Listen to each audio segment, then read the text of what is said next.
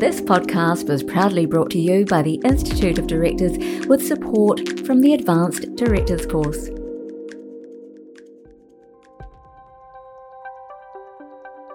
Kia ora, I'm Steven Moe, and we're back again for another season of Board Matters.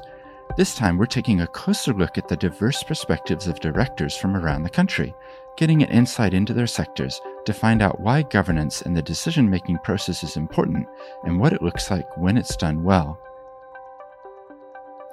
In this episode, we'll hear from Julie Read. My experience in Australia was largely focused on financial services enforcement, both as a prosecutor and at the Australian Securities and Investments Commission. And I saw some really interesting governance stuff while I was doing that job. In New Zealand, my governance experience has been focused in part as an enforcer at the Serious Fraud Office, where I was the director, but also on a number of government boards that I've been on, internal government boards like the Justice Sector Leadership Board and so on, and also on the board of St John. I've been doing that coming up to three years that's been a really deeply interesting experience. I actually practiced over in Australia myself, um, so I was really familiar with ASIC and you know doing more corporate and mergers and acquisitions. But what led you to specialize in that sort of area? It was an organic experience, and I think lots of us we talk about career planning, but a lot of us end up in that space one way or another. I guess it started when I became a prosecutor with the Commonwealth Director of Public Prosecutions. Particularly at the time I was working there, that was a real focus on financial crime because that was the Commonwealth government. Criminal law was focused on financial crime and, in particular, financial crime against the government. And then that led me to ASIC because they had an interest in prosecutions that were conducted on behalf of ASIC by the Commonwealth DPP while I was at ASIC, I did um, the Australian Wheat Board case, where the Australian Wheat Board paid something like $320 million in bribes to Saddam Hussein. So I was responsible for the investigation of that as well as the litigation, which in turn led me to New Zealand. I didn't plan all of that, but I, have had a, a, great career that I've found to be really interesting in that finance financial area. The thing that's been interesting for me is talking with a real variety of people from different sectors. And so in your case, I'm really fascinated in the lens that you bring to this topic of governance because governance is something that you would have seen shortcomings in, I can imagine, in some of the investigations. What is your view of governance? You know, one of the things about being at ASIC and also being a prosecutor and also at the Serious Fraud Office is that from time to time you get deeply immersed in an aspect of governance. And you see things, for example, in Australia, I was involved in the HIH insurance matter. One of the issues there for governance was that that was a small organisation, a small company, which became HIH, very big company. The owners and the directors didn't grow with it. And in fact, it outgrew them, which led to governance problems, competence problems. At the SFO, I've seen issues arising from the lack of interest of the beneficiaries in the management and the governance of trusts. You know, every now and then, as I say, you get really deeply into something. I think the deepest I ever got into something was with the James Hardie case, which went to the High Court in Australia and that was all about an announcement that the James Hardie Board of Directors made about the sufficiency of funding for asbestosis victims who had been injured through the use of James Hardie products. So we started off with a fairly broad trial that lasted three months. Ultimately, when we got to the High Court, so you go from the you know the trial to the Court of Appeal to the High Court, it became about the minutes of the meeting and what the directors had minuted about their decision to make a public announcement about the sufficiency of the funding. You can get sort of a bit of a rabbit hole view of the world, but you do learn broader lessons in that. For example, the minutes. It's, it's so basically important that they be accurate and that directors not just tick off at the next meeting that the minutes are accurate without really thinking about it. So that's something that I tend to focus on a bit. We focus on what our experience tells us. I do the facilitating on the legal risks part of the CDC, the company director course. And uh, so there's 25 directors in the room. I can't tell you how many times I've been asked, how much should we record in our minutes? There is a balance, isn't there? Because you want them to be accurate, but you don't want pages and pages and pages. Yeah, look, I think actually minutes are a, a really complex area absolutely you should not record everything that's said. For example, you could have a really fierce debate about something, and I could start off by saying, Look, I think X. Through the course of the debate, come to realise that actually that was not a tenable position. That wasn't the thing that the company should do. It doesn't help to record that I said that at the start of the debate. What's really important is to record the decision and the principal considerations leading to that decision, not the whole discussion. And too often, I think you see the whole discussion being minuted out of an excess of caution, but actually that can be dangerous. You know, for me, it's about what was the decision made? What were the principal considerations that led you to make that decision? And that should be it. There is this tension, isn't there, between something that's so light that you can't even tell that it was even considered. Did the directors turn their mind to this really important issue? Well, we can't even tell because all that's recorded in the minutes is literally three words that say the motion was passed or something. You know, like there's that extreme, but then there's the other, which is, well, I want it recorded in the minutes exactly word for word what I said. And that's too far the other way. Absolutely, I agree. They can be too light, um, and and they don't help anyone. The thing about I want you to record what I said, it is a, a majority decision thing. Unless you've persuaded everyone else to your view, then it's not really relevant, is it? Because it's not the decision of the board. Which actually comes back to even more fundamental points, which is the role of governance as a board rather than the individuals on the board because yes. sometimes i think there is there can be a bit of a point scoring mentality among immature boards where it's from a Western individualistic way, I mm. said this or I am proposing this rather than actually it's a collective decision of a group of people. Absolutely. One of the things that I always tell people is who remembers what they were doing five years ago?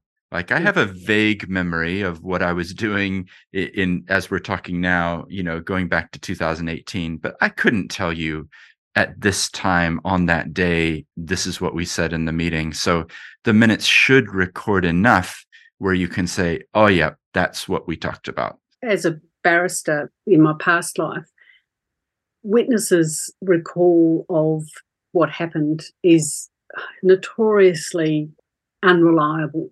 And even when it sounds like what they've said was absolutely sensible, you can find that it's not. I, I did this really fascinating case that was all about an extradition. And the question was whether the magistrate had made his decision to sign off on the extradition just on my say so, or whether he personally considered the various factors. And so it came down to how long did it take him to sign between when I made my submissions and he signed. And so we had three lawyers, two partners in a firm and a junior, and they gave evidence. And the two partners said, oh, no, you know, it was very brief time, but everything else they said sounded plausible. The junior didn't sound very plausible. This was all necessary because the recordings, the proceedings had been lost. So that goes from magistrate to federal court in Australia to full court of the federal court to the high court, which it did eventually. In between that hearing before the federal single judge of the federal court, where these three people gave their evidence, and the full court of the Supreme Court, the recording was found. The partners were right about everything except for the timing. And the junior was wrong about everything except for the timing. So he was right. The magistrate had considered. I have to say, he put a big dent in my confidence in oral evidence. And so, as you say, coming back at, in a very circuitous way, having accurate written records is so important. That's a helpful story, though, and maybe a yeah. reminder for all of us. What we remember may not be as accurate as uh, as we think. I'm just thinking about the role that you played at the Serious Fraud Office and the investigations that you were doing. When have you seen governance done poorly? There are always instances of poor governance where one of the governors takes financial advantage of their position. And you see that everywhere. This is certainly not an, unique to New Zealand, as you'll know. What happens there is you have a dominant governor. The other governors often aren't prepared or feel able to counterbalance what that governor wants to do. And also, you can have complacency on the part of the beneficiaries who don't take any notice of it until there's nothing left. And this, in particular, I think, in you know charitable organisations and, and trusts, where you might have a, a disadvantaged group of beneficiaries as compared to perhaps more sophisticated shareholders in larger corporations and indeed in larger charities. Board Matters, brought to you by the Institute of Directors with support from the Advanced Directors course. One of the things that I think we don't often think through is that it isn't necessarily financial you know that that there can be other forms of conflict if someone's being considered for a position within a company where you're a director and you know that it's your nephew or niece but you don't tell the rest of the board it's going to be a very awkward moment a month later when they come in and you go and give them a hug and a kiss, right? So you have to bear that in mind too, don't you? And that can be a really difficult situation. You could support the appointment of the nephew or niece um, because you want to advance their careers. Um, and that may not be a good thing. They may not be ready for that position. They might not be the appropriate person. Or they might be exactly the right person. Um, but because you didn't declare your relationship with them, when that becomes apparent later, you really jeopardize their appointment. So that might be to the detriment of the company down the track. It's always important to make those declarations. But I think in New Zealand generally, we're a bit complacent about conflicts of interest. I don't think I've ever had a conversation about conflicts of interest in this country without someone saying, oh, but New Zealand's such a small place, you can't avoid conflicts. And they say that as though that's the end of the argument. That's the clincher, you know, nothing more you can do. First, I don't actually accept that it is inevitable that there will be conflicts in New Zealand. We're five and a half million people or something like that now. There's got to be someone else sometimes for that position. There is more you can do. And I think mostly more, in fact, is done than to say, oh, New Zealand's a small place. Directors do declare their interests, and that information is generally part of all board packs. But as you say, there are those non financial interests too. So I think people do declare them. And I think too many people think that declaring is enough in all situations. And I think that's where we get a bit shaky. Where there's an actual conflict, it is thought enough to disclose it. But if it is an actual conflict, I think everyone should think about standing down for that issue. Ask yourself, what if there's a situation in which my involvement could be seen as conferring advantage on another entity or person, or a disadvantage on that person or entity? We could do a lot better in this space.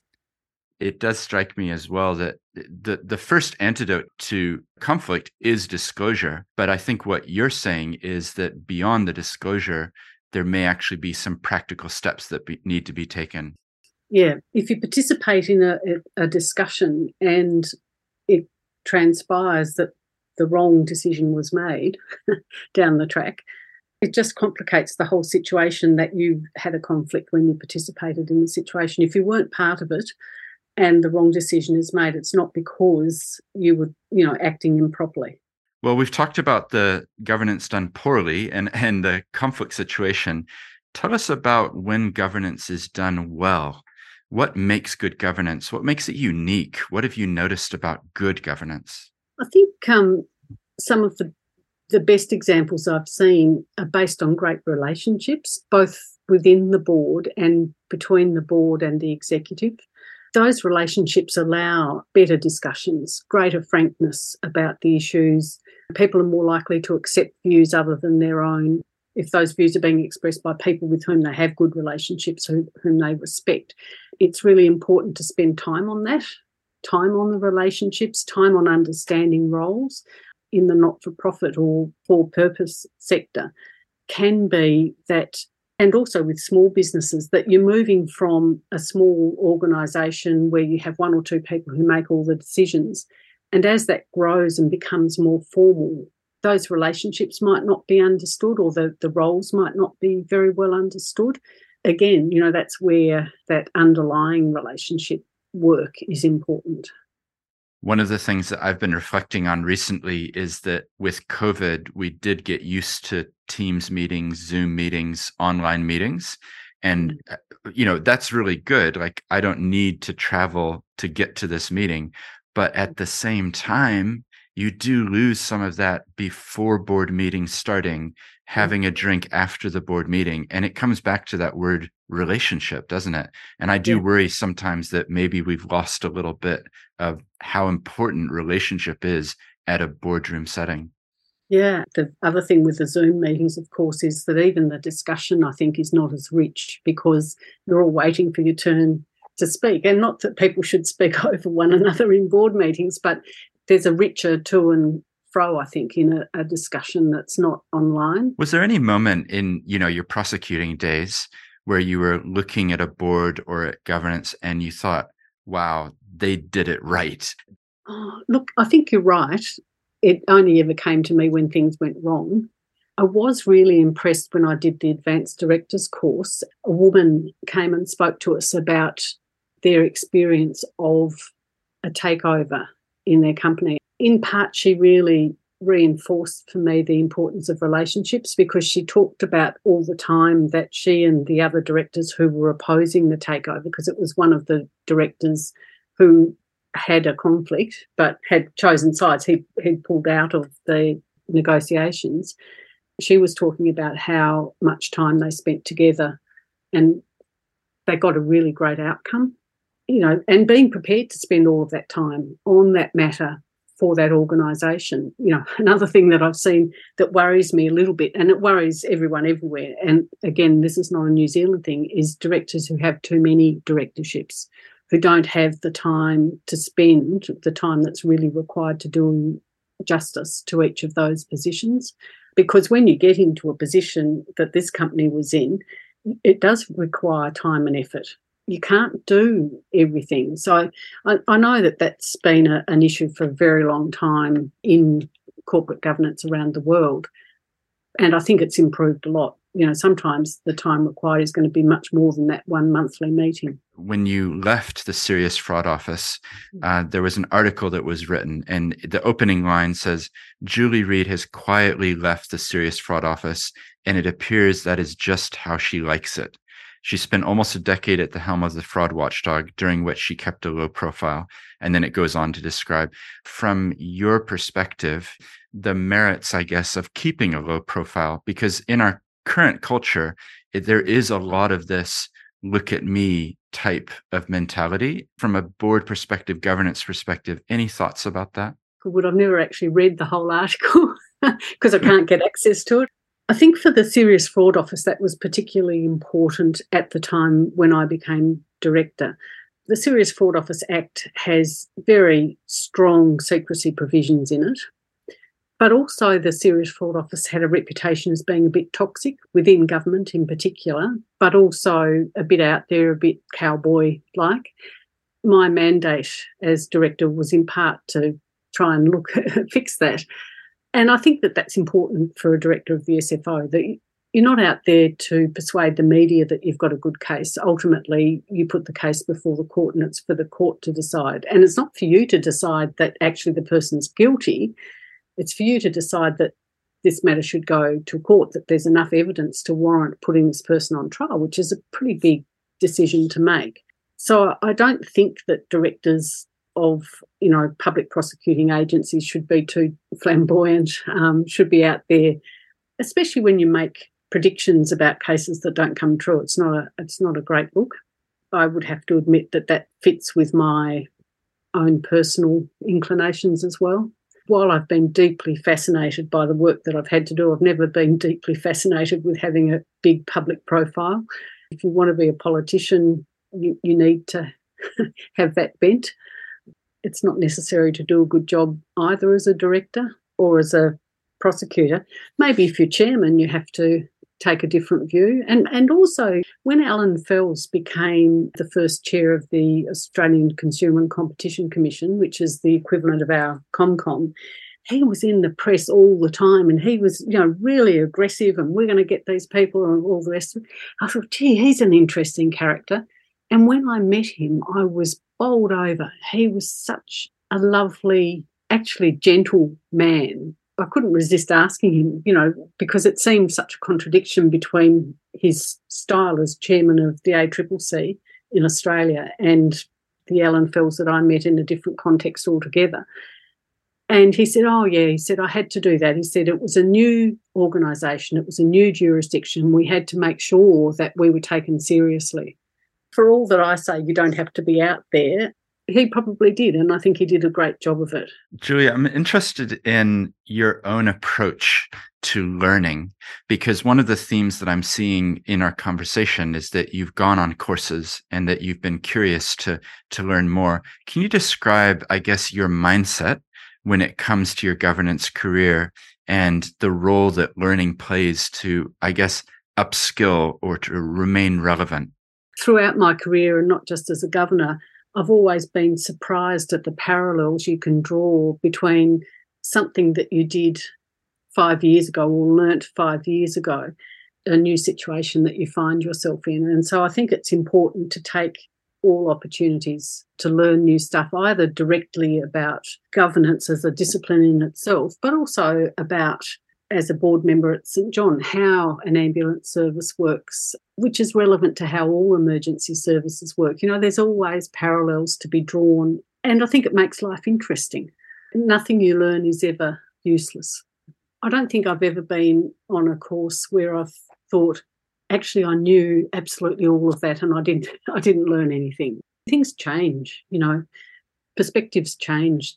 I'm just thinking about your background, your experience, looking at the board practices. What would you like to see in the future on governance? I think less complacency, because complacency about what you know, as we've just been discussing, about things like conflicts, about where your organisation's at it may not still be that small organisation that you started 10 years ago or whatever it is. We do have to be alert and not just think that things are going to be the same or that it's all right because New Zealand's a small place, so we have to have conflicts of interest. But if we can just keep examining where we're at and what we're doing without just repeating ad infinitum the things that we've done before, we would be a lot better off. That was Julie Read. I'm Steven Moe, and you've been listening to Season 2 of Board Matters, made by the Institute of Directors, with support from the Advanced Directors course. An immersive three and a half day course designed for directors tackling complex governance issues and challenges, looking to hone their leadership skills. Board Matters is produced by Sonia Yi. You can find all of the episodes wherever you get your podcasts, and while you're there, we would love for you to share, like, or subscribe. If you'd like to find out more about what governance is, head to iod.org.nz. Ka kite and catch you next time.